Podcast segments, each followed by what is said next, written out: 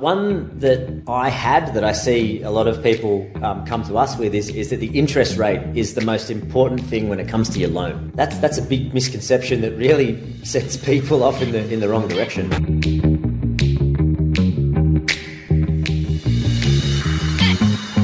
Welcome back to Dashdot Insider, where we help you to become a better property investor. And on today's show, I'm talking with Adam Hart. Now, Adam holds the illustrious title of having been in the most amount of different positions in Dashdot. He's been everything from an analyst to an acquisition manager. He's been in the sales team and is also currently a property portfolio strategist, helping people to design and craft their ideal property portfolios. But not only that, this episode, we really dig into a transformational story. You see, Adam has kind of lived really two major lives in his adult in his adult life. He's lived a life in hospitality, in in events, and building these you know amazing environments for people to express themselves. And then during COVID, he transitioned into property full time. So not, only did he accelerate himself as a property investor, but he actually became a real estate professional, joining the Dashdot team and talking through that transition and how he's navigated that and what the similarities and the commonalities and also the differences between those two parts of his life were and are was really, really insightful. I think there's a lot of lessons in this episode around how even if you are living a certain life today, you can actually live whatever life you want. Just because you're doing one thing doesn't mean you can't do another thing. And it's actually, there's a real beauty in the transition in life. I've personally gone through that a lot as well, transitioning from a different career and a different kind of lifestyle in my 20s and now in my 30s running this amazing company Dashdot and doing loads of other amazing stuff. And so talking through that story, talking through some of the habits and rituals I think it's going to be really inspiring to a lot of people who are seeking to potentially reinvent themselves and to become something new, either for the joy and the passion of wanting to pursue something different or because they want to transition to a better state in their life. I love this journey that we went on with Adam today. We asked some great questions now. I'd love your comments and your feedback. Make sure you subscribe as well. And without any further ado, let's get stuck right into it. And I'll see you on the inside. Welcome back to Dashdot Insider. Joining me on today's show is Adam Hart. Adam, how are you? I'm very good, Goose. How are you? I'm wonderful, thank you. Now, most people, the well, in fact, I'm going to say probably everyone who's watching this or listening to this has no idea who you are, but I think you actually hold the record for the most number of titles or positions held at Dashdot. Is that correct? And can you introduce yourself and try and remember all of the different positions you've held at Dashdot? That'd be a pretty interesting way to start. All right, it's going to take me a while. So my name is Adam, of course. Um, I started off as a property analyst, so searching the wide world, uh, looking for properties. I then moved into the acquisition manager uh, position where I was involved in uh, acquiring the uh, during the purchase for our clients. Uh, then I moved for a, a, time into into the sales team, and I'm currently uh, a property strategist. So working with clients with big picture to get them towards where they're trying to go. That's super interesting. So, because I know that your background, you've only been in the real estate space for a little while since you joined Dashdot. So it's a very interesting journey. I want to dig into that. What's the biggest lesson, like as you've transgressed these different types of roles within Dashdot and more broadly speaking within the context of property, right? So you started out as an analyst looking at deals. Then you started, then you were an acquisition manager helping people to do the acquisition of and acquiring and building their portfolio. Then you moved into an advisory, you know, role, helping people to work out if, if, if working with Dashdot was the right thing to do, full, full on, like in that kind of context as well. And now you're actually helping people to design their property portfolios. What's been the biggest lesson that you've learned through all of those different parts of the journey? How important being adaptable is. It's been really challenging. The whole thing has been just, just learning. All I've done the whole time I've been at Dashdot is just learn. So I've never actually felt like I'm nailing this. But when I look back, I go, well, you know what? I've, I've come a long way. So the ability to adapt and learn has been in- incredibly useful. Yeah, nice, nice. That is a good lesson for everyone. So let's go back a little bit. So before you joined Dashdot, what were you doing? What led you to, you know, let's, talk, let's start talking about that. What was your background before you joined Dashdot? Yeah, so mostly in hospitality. So running um, restaurants, bars, nightclubs, being in that in that world. Um, and in the lead up to starting with Dashdot, I was actually and COVID, um, I was actually looking at starting my own my own venue. So it was a it was a real change to move from that into into the, the property world and into a remote uh, uh, job too. Yeah.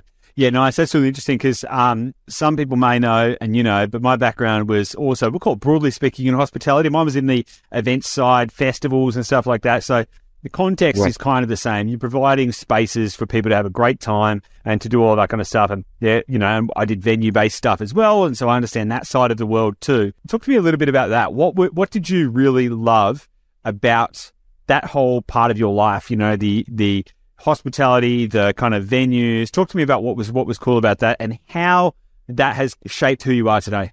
Yeah, so I, I started back when I was, you know, 20. So ready to have fun, you know, hedonism and partying and all that sort of stuff. And that kind of grew, you know, I, I still loved the, the, the pursuit of, of happiness and pleasure. But most importantly for me, it's, it's never really been about the food or the drink. I've always been more about the people and the connection. So I'll almost use the, the, the, the theater of hospitality to really connect with people and have a great time. That's been the thing, the driver for me. Yeah, that's that's super interesting because you mentioned yeah you mentioned hedonism and you, and you also then said the pursuit of happiness. Like hedonism in its in its pure in its purest form, uh, you know, can actually be a good thing. Uh, it's kind of like when it, it, can also get taken a little bit too far, you know. So I, I consider myself to be a hedonist. You know, obviously, if anyone is familiar with my story, also knows that that also led down a path of of too much kind of um, drugs and alcohol and all of that kind of stuff. But that doesn't change that at the core, I am still a, a, a hedonist. You know, I am seeking out to want to experience, you know, the Epicurean delights, you know, the outer reaches of uh, pleasure and happiness and joy and all of that kind of pursuit. So it's very interesting that you've looped that back and said it actually wasn't about any of that kind of stuff. It was about the people. So how does that flow through to what you're doing now? Yeah, good question. And it is something that I have experienced challenges with. So going from a face to face where you you know you're energy exchanging, you're having little jokes and all that sort of stuff, to purely on on Zooms, and you know you don't see any of the lead up or the aftermath or the anything with a meeting with with Zoom. You just zoom straight in and out. So for me, it's it's now it, it's still a challenge to be able to get that deep connection even through Zoom, but it feels really good to help people in a different way. Yeah. So I used to help people just to have fun and it was pretty surface level. Now I'm actually helping people to to get somewhere in their lives and, and making a big difference. And it's a lot more profound's the right word, but you know, it feels a little bit more wholesome. Yeah, totally. I actually went through a pretty similar kind of thing. So I started my career in events when I was like 14, right? And by the time I was like 17, 18, I was, you know, it was my full time professional career and I was organizing big day. I was one of the, on the management team for Big Day Out and stuff like that. Big, big stuff. Mm. It was great because I was really I really loved this idea of being able to create spaces for joy, like just to just be able to mm. create spaces and create experiences that would drive happiness and all of this kind of. It really excited me and fulfilled me because I love.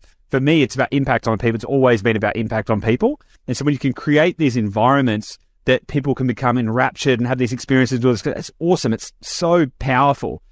But then when I was in yeah. my early 20s, I think it was probably around, call it sort of 20, 22 ish or something. I'd already been, I've been doing the kind of, that whole kind of large scale event thing for a few years. And then I just started thinking about all of the wastage. I was like, okay, this is cool that we're creating these events, but you know, I could see the size of the generators that we were running. I knew how much diesel we were burning every day just to kind of put these things on. And I started to think like, man, is this, is this the impact that I want to create? And is this how I want to do it? And I actually then had a, a bit of an epiphany and I was like, nah, this is all the wrong thing. And I went, went away and started teaching permaculture in Ethiopia and stuff like that. Just went on the other side of thing. So, but it's, um, it's quite interesting when you start to then think about like, how can I take this concept of what I love, which is impacting people and bringing joy and all that kind of stuff. And then how can I thread that through in other areas of my life?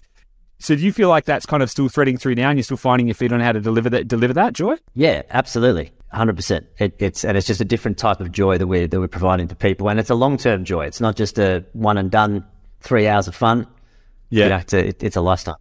Yeah, totally. When did you first start getting interested in property? Because I'm pretty sure it wasn't when you're in your 20s and, and just starting to get into the, uh, we'll call it hospitality, but we could also probably say party scene a little bit as well, right?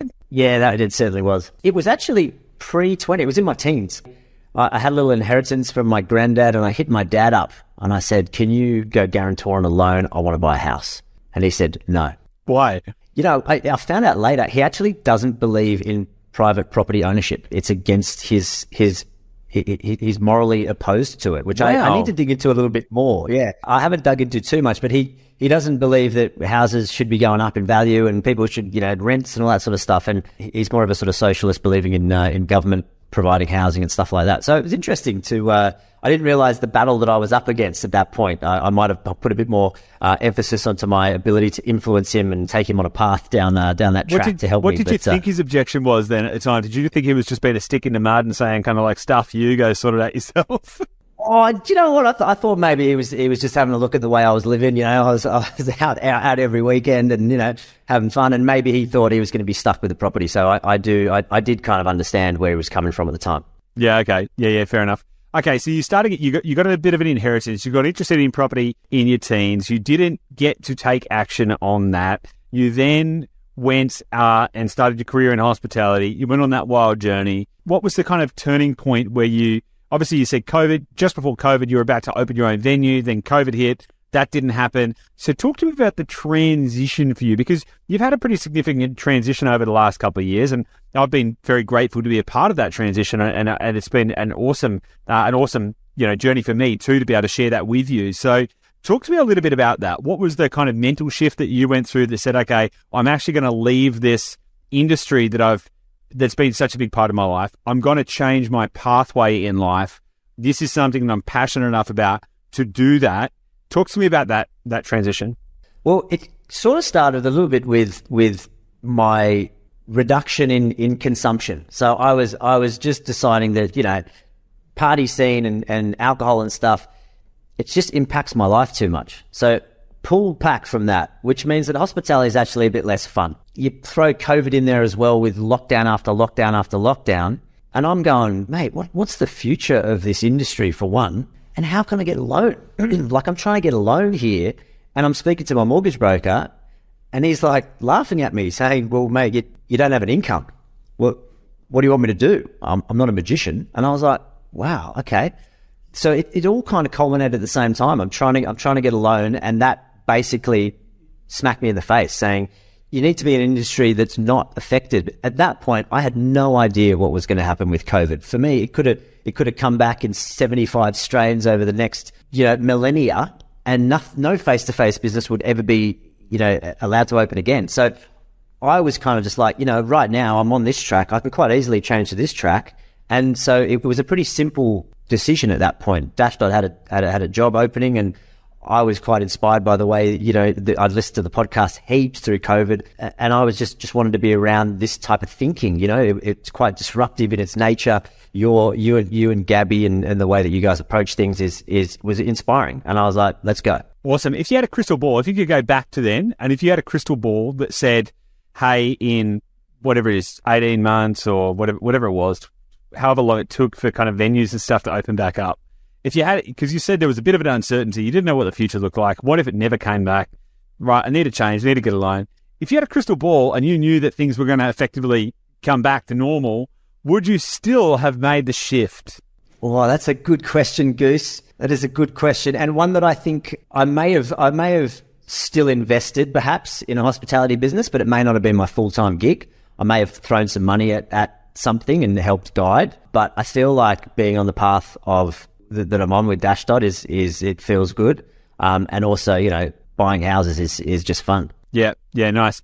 So, talk to me a little bit about your personal transformation journey because I know that you've gone from we'll call it like a hedonistic lifestyle into a pretty like I would say you're you're living a pretty holistic lifestyle uh, now. I mean, we caught up for for lunch recently. You were talking about breath work. You were talking about you know all kinds of different stuff.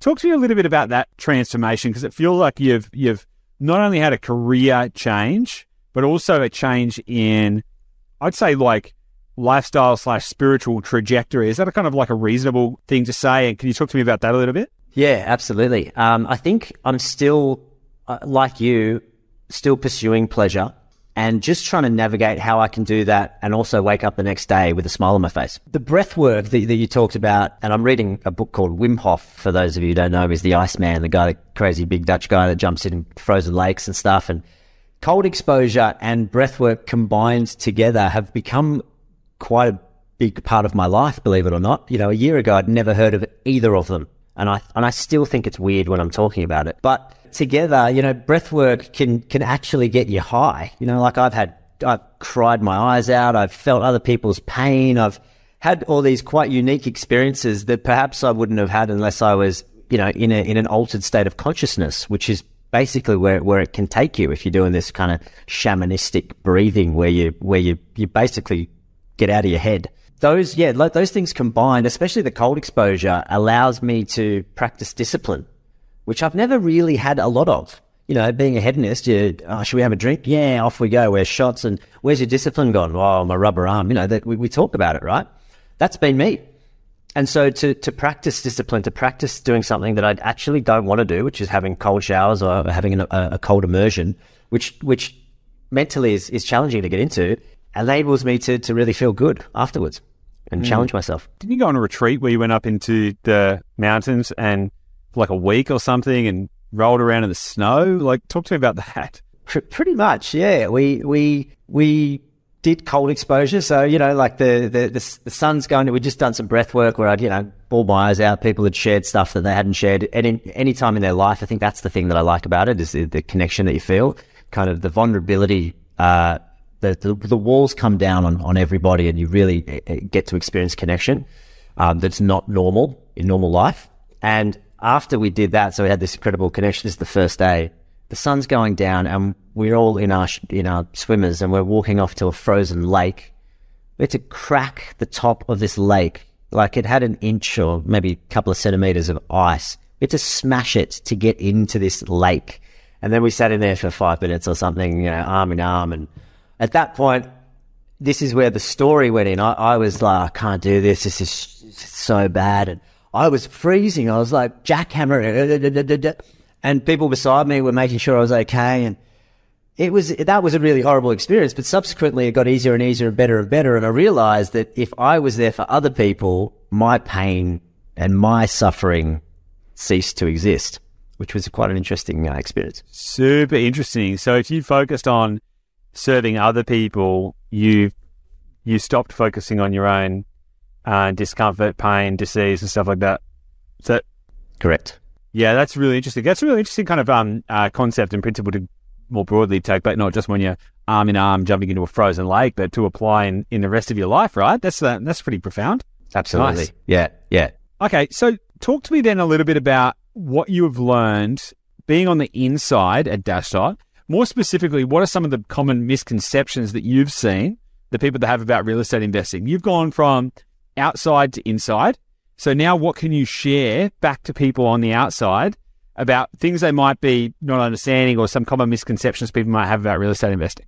Yeah, um, one that I had that I see a lot of people um, come to us with is is that the interest rate is the most important thing when it comes to your loan.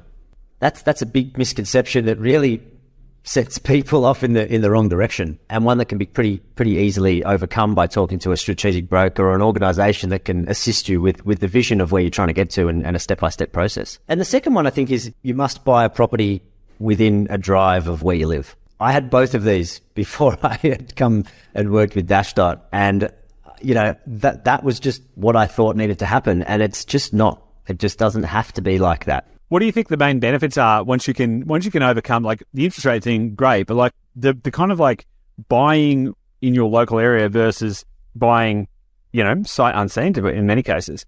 What do you think the main advantage of that is, or what advice would you get, give to someone who's still stuck in that mindset? Mm.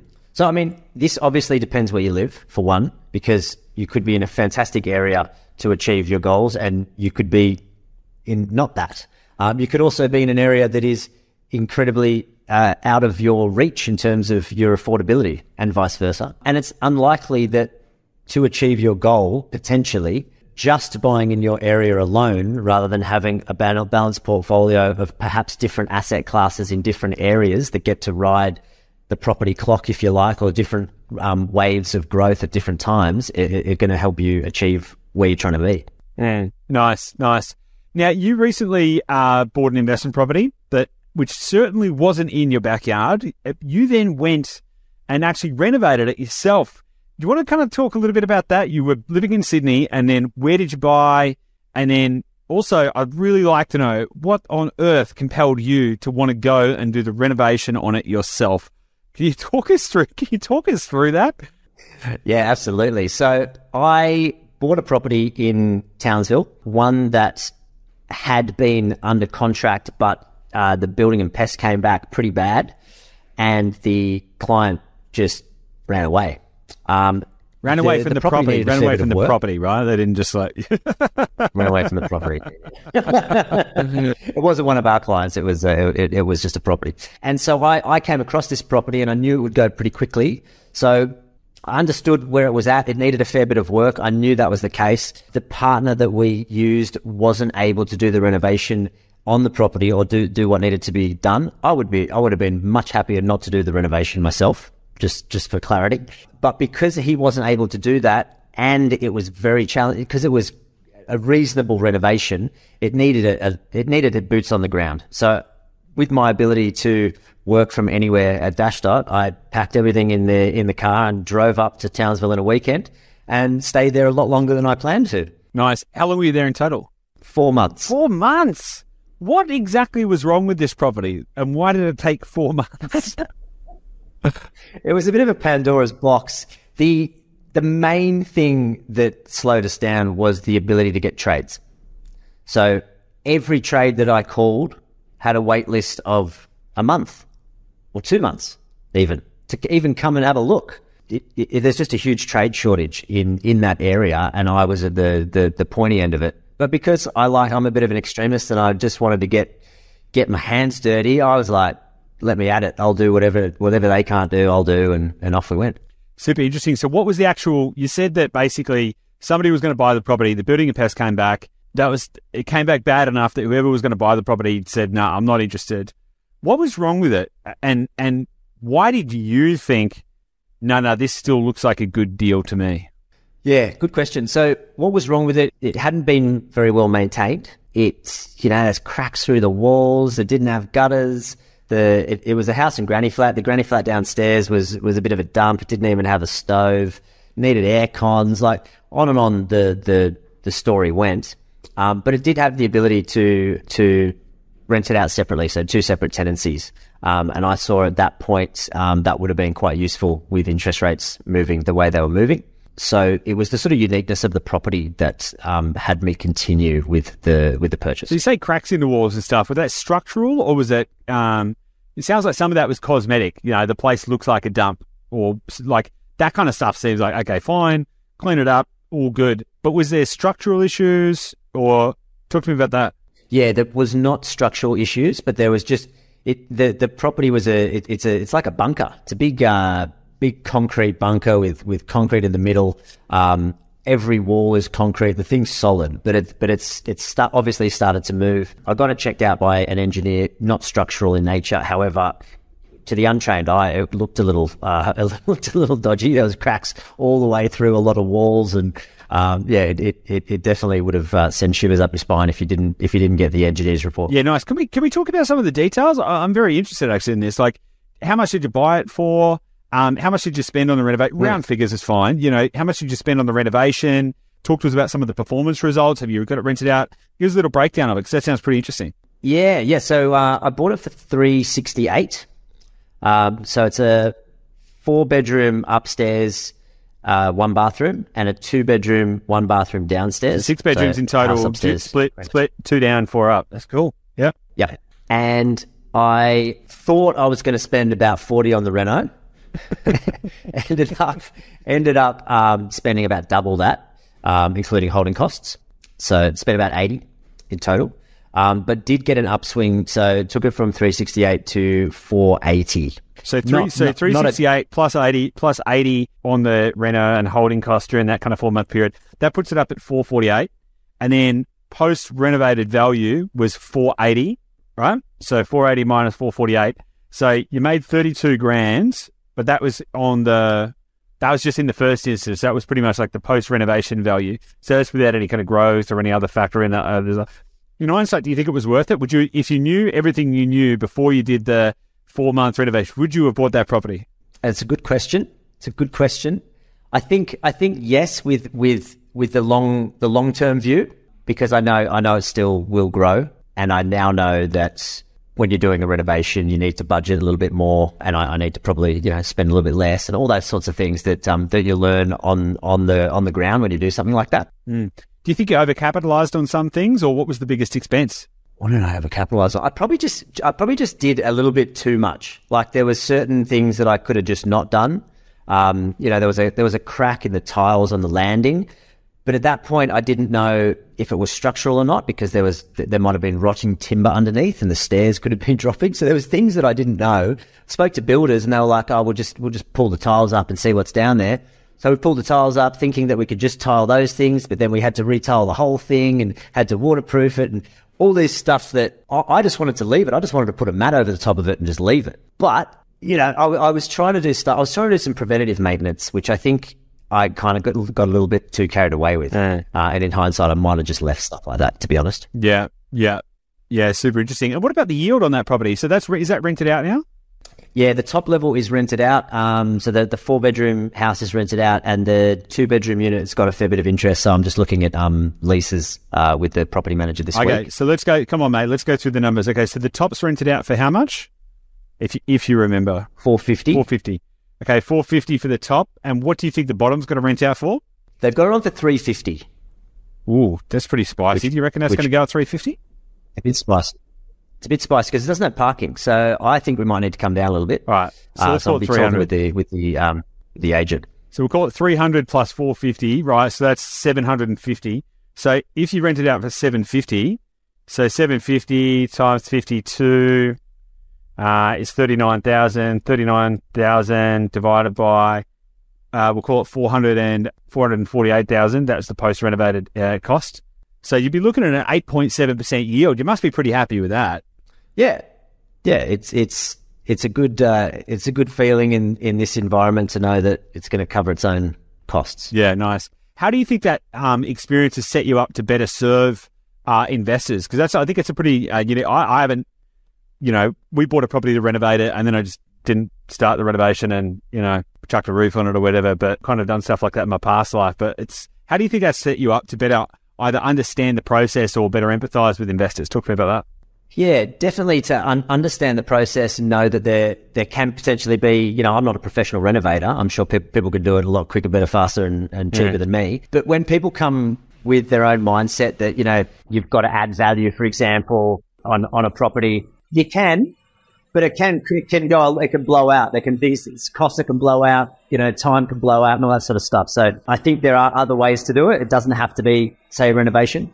What are your thoughts now on adding value versus just buying the right property in the right place at the right time? Like, if somebody was coming to you and saying, "Hey, which way should I go about it? Should I try and buy a property that I can fix a up, or should I just try and buy something and do nothing? I, ideally, like, what would you, what do you think is the best move forward for people? I think, especially if you're far away from where that property is, that just buying buying a property in the right place at the right time is is the is the way to go. Buying yeah. the right property. Um, if if you just stinging to get your hands dirty like I was. I just wanted to throw myself into something. Then potentially it'll it'll suck up uh, half a year and, uh, and, and a bit of cash, and you can uh, you can tell the story about it, which I've got. You know, there, there's different strokes for different folks, but I, I certainly uh, I would have preferred to have potentially done two properties rather than just the one and renovate. Yeah, nice, nice. So, what does success look like for you? What does life look like in 25 years? Oh, success to me is having passive income to give me options. Um, I'm a bit of an adventurer, so I'd like to be, you know, riding around the world on motorbikes and sailing around the world on yachts and living on an island. In 25 years, you know, I probably would have done all that. 25 years, have a family, definitely live on an island with good surf, no traffic. Uh, you know, I'm, not going to be, uh, not going to be hanging out holding the, holding the, the, the wheel. It's not going to be me. So, um, yeah, living a simple but fulfilling life. Nice. You talked about cold exposure and and some breath work and stuff like that earlier. Do you have any habits or rituals specifically that help you stay on track, motivated, moving towards your goals?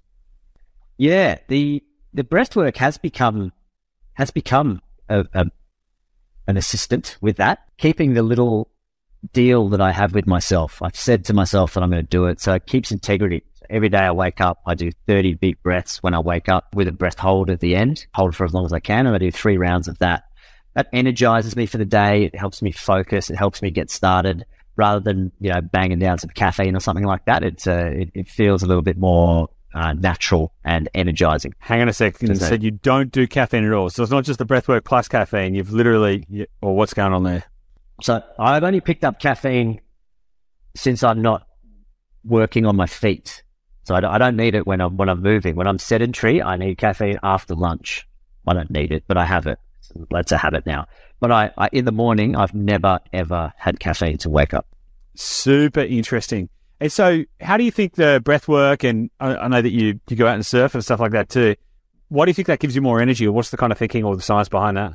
Oh, there's so much. I'm, I've read a bit of Wim Hof. I'm about to read another book that'll give me a lot more um, understanding of it. It's about oxygenating and, and get, getting more uh, carbon dioxide in and out. And to be honest with you, I'm not 100% on the science. I, have been told it a few times. It hasn't really sunk in. I'm more interested in the benefits without understanding it at this point, but I will learn more about it. Because funnily enough, that, that course that I uh, did last year, I've actually signed up for an instructor course. Not because I want to instruct, but just because I want to go deeper and harder into oh. So I'll, I'll, I'll have a good answer for you after that. Super interesting, super interesting. And if you could go back 10 years, go back 10 years and meet your, your former self 10 years ago, what advice would you give yourself? With where, where I was and, and what I was doing, you know, the, the, the scenes that I was in and stuff, I'd, I probably would have just say to, to, to get on a full time wage. I was on casual at that point and I, I got offered to buy the rental property I was in, in Bondi and I would have just said, just buy it those two things would have would have put me in a pretty good position for now and wouldn't have wouldn't have uh, been a, a detriment at all. Yeah, nice. And what advice or insights or inside knowledge would you share with someone who's thinking about working with Dashdot but might be sitting on the fence? Oh, I'd say start with a portfolio growth plan. It'll give you a good insight into where you're trying to get to and, and organize your thoughts. It'll also give you a really good chance to see how we work and how we think and some of the cool tech that we use to get people fantastic results. You've you got any interesting stories since you've been uh, building portfolio plans for people? You've actually been building portfolio growth plans and getting deep in the strategy. What has been the biggest revelation that you've seen or the biggest transformational, I guess, insight that you've potentially uh, delivered to someone? Because it's pretty wild once you actually can see the future, so to speak. Yeah. The light has been shone on where the roadblocks are likely to come up and trying to think strategically now about how to overcome those in the future, whether that's cash flow, capital, or borrowing capacity. Assisting our clients to to to shine that light on them. Just they they can't believe that we're doing that for them. No one else has even talked to them about it. They'd ask their broker, well, what what loan should I get? They tell them eighty percent P and I. No one's thinking four, five, six properties down the track. So I think that's the big thing. It, it's that it's, we've got an eye to that future, and we're trying to assist them navigate that now. How big of a change do you think that makes? Because my, in my experience, most people, as to your point, have got no idea what the future holds. So they're sort of investing and guessing. They're like, pretty sure if I invest, I'm eventually going to get to where I want to get to, but they've got no real optics. They don't understand. A, are they going to get there? B, how long it'll take? You know, C, they, they don't really understand that. Once you can give people that, the optics it changes the game in my in my experience. Have you uh, because all of a sudden it becomes tangible and real, and they get to make real decisions, and also get they get to live a better life today because they might go, oh, okay, so I only need to do X, perfect. Maybe that means I can do other things in my life today. Uh, have you seen that kind of transformational change happen with people? Yeah, absolutely. Um, people that that are you know they might be doing a job that they want to be want to get out of, and mm. you know we present them the plan, and they go, wow, like in in eleven years, like I can stop this job that I'm not into, or nine years, or whatever it may be. And you, you see, you see the change of people, and that's that's pretty cool to see. Yeah, nice. What do you want to be remembered for? Um, or do you want to be remembered? That's another. It's an interesting question as well. uh, yeah, I mean, I want to be remembered by by the people that I've that I've connected with. You know, I, I don't necessarily want to be an Elon Musk or, or a Bruce McGrath, but I, I certainly want to, you know, be known by my friends and family as someone that, that helped them when they needed help and, and you know, just a, a fun and inspiring person to be around. Nice. And if you could, if you could create a billboard, maybe hang it off uh, Elon Musk's Starlink, right? A billboard that was big enough for everyone in the world to see that was going to float around the world. One big message that you'd want to share with the world. What would that be? I'm, I'm going to quote, quote uh, Grant Cardone, and that is nothing happens to you it happens because of you. Nothing happens to you. It happens because of you. I like that. I like that. That's awesome, man. That's awesome. Is there anything else that you, that you think I should have asked you that I didn't ask you that you want to share with people while, while, while we're doing while we're doing this nice little podcast? I'm enjoying this, by the way. It's been a fun little adventure uh-huh. through through Adam Land. Adam Land. Um, I, I, can't think of anything that, that I haven't really shared. I've shared all the weird breathing and cold stuff. That was about as weird as I wanted to get. You know, I'm sure there's small stuff, but there's definitely weirder stuff than your breathing and the cold stuff. Hundred percent. You know. Yeah. Whether it's relatable to this podcast or not is no, fair enough. Awesome. Well, Adam, it's been it's been great. You know what I've what I've enjoyed about this podcast is um, a lot of people go through transformational parts of their life. A lot of people don't. You know, a lot of people say get to their twenties, they pick a career path, and that's their like they effectively cast the same life forward. And there's nothing wrong with that in any way, shape, or form. But there are people like you and people like me who have a life that has two distinct halves to it. In fact, it might happen more than that. You may end up with three or four or five really distinct types of or or series or seasons of of your life. And what I think is really interesting about your story specifically is, you know, you've shown how that you can actually really transition successfully between these two different, very different stories, both beautiful and enriching in their own way, both impactful and meaningful in their own way, but but very, very different. You've been able to do that quite successfully and you know, have it continue to have an impact along people along the way. And also, you know, you've been deep in the learning yourself, not just not just you know in the in the practicing professionally, but also pushing yourself to go and learn. You didn't have to go and travel to Townsville to go and swing a hammer when you're working a full time job. You know, helping people to build their property portfolios. That's a lot to take on, but the the desire for learning and growth was the desire to go and actually do that and start to actually tease that out and to get that experience for yourself.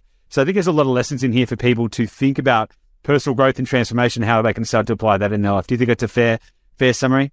Yeah, absolutely. Awesome. Well, Adam, it's been fun. I really appreciate you coming on. Look forward to speaking to you again soon. Thanks for having me, Goose. Speak soon.